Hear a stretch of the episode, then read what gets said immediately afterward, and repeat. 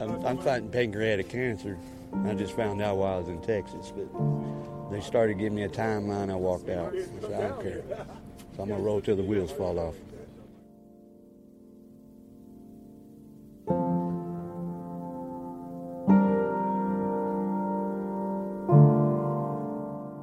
Tex says he doesn't want to think too much about his health, and he just wants to let the chips fall where they may. He says he sleeps by the courthouse in downtown Reno, but has been derailed by multiple trespassing charges. He used to do physical labor, but he was also recently hit by a car. How do you keep going when the odds are so stacked against you? Our Biggest Little Streets podcast reporter for this episode is Lucia Starbuck. I'm the Our Town Reno coordinator, Nico Colombant. Thanks for taking a closer listen to those struggling in our community.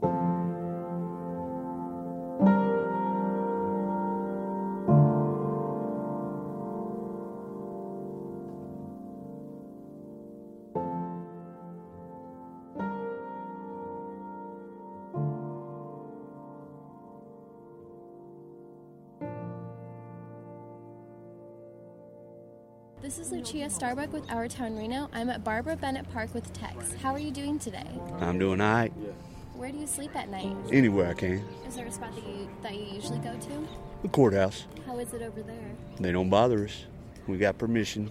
We're all good. We can go up. We, as, long, as long as we abide by their rules, it's all good. What are the rules? We can't go up till 11:30, and we have to be out before court opens, which we're out by 5:30, 6 o'clock. As long as we clean up mess, don't leave anything, they don't mind. That's good. And how long have you been living on the streets? I've been out here on the streets off and on, going on 11 years. Where are you from? Texas. How, how'd you come to Reno and why'd you come to Reno? Well, the idea was go to Vegas. Spent two days there. Me and a buddy moved from the backwoods of Missouri. And I was like, no, in two days in Vegas. I'm like, no, take me back to the woods. But we ended up here, and, and then we spent about a month or two here, and then he just up and disappeared on me one day. Left me with the hotel room and all that, and left a note. Said I'm going back to Cali with my kids. When was that? About 11 years ago. What do you think about Reno? It's all right.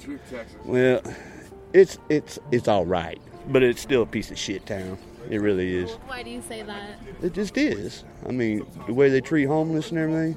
I mean, it's even worse in Texas. It's against the law to be homeless in Texas. They'll put you in jail, which ain't a big deal. Three hots and a cot. Were you homeless in Texas? Nah, too much work down there. Other than the oil and gas fields. What are, what are some jobs you've worked in the past? Everything, mostly restaurants. I've been in oil and gas fields. I did. I ran a sawmill in Missouri. Everything. Are you working right now? No, looking. I've been. I'm currently injured, so every time I line up work, I got hit by a car a couple of weeks ago. Just walking down the sidewalk. And you said a few months ago you got a ticket in this park for smoking a cigarette. Will you tell me about that? Me and my buddy were just sitting by the bathroom over there, having a cigarette, and two bicycle cops rolled up and they said, "There's no smoking in the park." Since when? I said, "I haven't seen the sign." He said, "It's over there." But if you notice, that sign's way up there, 12, 12 foot up on that pole. I mean, come on, put a big sign, no smoking. How much was that ticket? Two hundred ninety-nine dollars and ninety-nine cents. They couldn't throw a penny in there. You have to pay for the. I didn't even go to court. And it didn't come up when I got arrested, so apparently they didn't even bother with it. That means the police weren't going to show up to court if we fought it. And how do you think people living on the streets are treated in Reno? It depends on how they carry themselves. That's the problem with the homeless. Like our group, us all here right here, we try to look respectful enough, you know. The other people, they're strung out on their drugs and everything. I mean, we smoke pot. I drink. None of these people drink, except my, my buddy here. But it's just, we just smoke our pot and stick to ourselves. All the people that do the hard crap, they go to the back of the park over there. And do you have like a lot of friends out here? Everybody knows me. Everybody, they don't know who I am really, but they know my Tex. They know Tex. If they don't know who you are, what's something that a lot, not, a lot, not a lot of people know about you? Well, my name for one. There's only very few people know that. Police know it, but they still call me Tex. And why do you go by Tex? My accent and where I'm from, born and raised. You miss Texas? In a way, the only thing I missed about it was my mom. That's the only reason I went back for a couple of years. I got a phone call she passed. I gone. Went down there for a couple of years, worked, had me a camper and a truck, and then me and my pops got into it. He said, "I'm gonna get you a ticket wherever you want to go. Get the hell out of Texas. Don't never come back. You're not my son." We never been real tight. I'm mama's boy. I ended up back here. How do you get food and stuff while you're out here? Uh, If you go hungry on these streets, you the lazy, stupid, or you just don't care, or strung out on drugs and you don't need to eat. But there's always there's options for food. When we sit out here every day, people bring food out here to us. You know, we have nice people that come and help us. You know, they bring us clothes, gloves, stuff like that, hand warmers. I mean, a lot of people help out the homeless. It's just a lot of the homeless aren't willing to accept help, and it's not accepting it. They just they're so spun out on drugs and everything else that they don't care. What do you mean? Just What's a what day do you what kind of days do you look forward to? waking up and able to move and walk How do you get around? on my legs. Is it difficult? I hobble and walk, but I get there. It ain't gonna stop me. But uh, yeah, just get around the best I can. Is there anything that's stressing you out? I need a job. Well, job not the problem. Is being able to do a job. Like I said, I, every time I line something up, I get hurt. I haven't even got my arm fixed yet. What happened? Broke it. Um, is it hard to get health care? Uh, I got Medicaid, but about all the hospitals care about it anymore. You go in there, I went in for the broken arm. They just put it in a splint and sent me on my way. Went in for both my broken ankles. I broke this one first, my right one.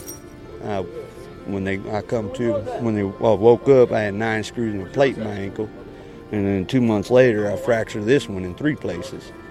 All they did was just wrap it up, give me crutches, and have a nice day. I had to walk from the hospital back to here on crutches and two ankles and one in a moon boot and one wrapped up. And just let me walk. How long did it take you to get here? About probably 45 minutes from now. I made it though. What is your main message to the world?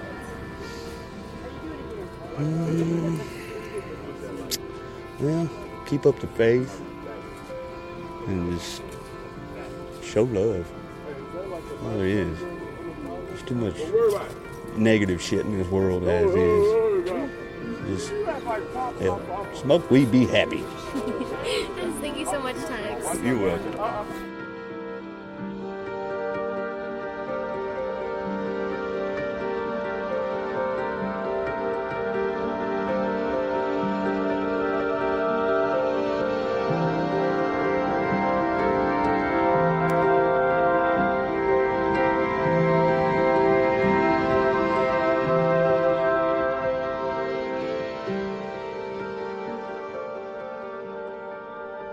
Thank you for listening to this Our Town Reno podcast episode. Here we have stories about gentrification, life on the streets, the affordable housing crisis. Find us on Facebook at Our Town Reno, at ourtownreno.com, and on Instagram at Biggest Little Streets. Check back in for next week's episode or delve into our archives and remember, help each other out.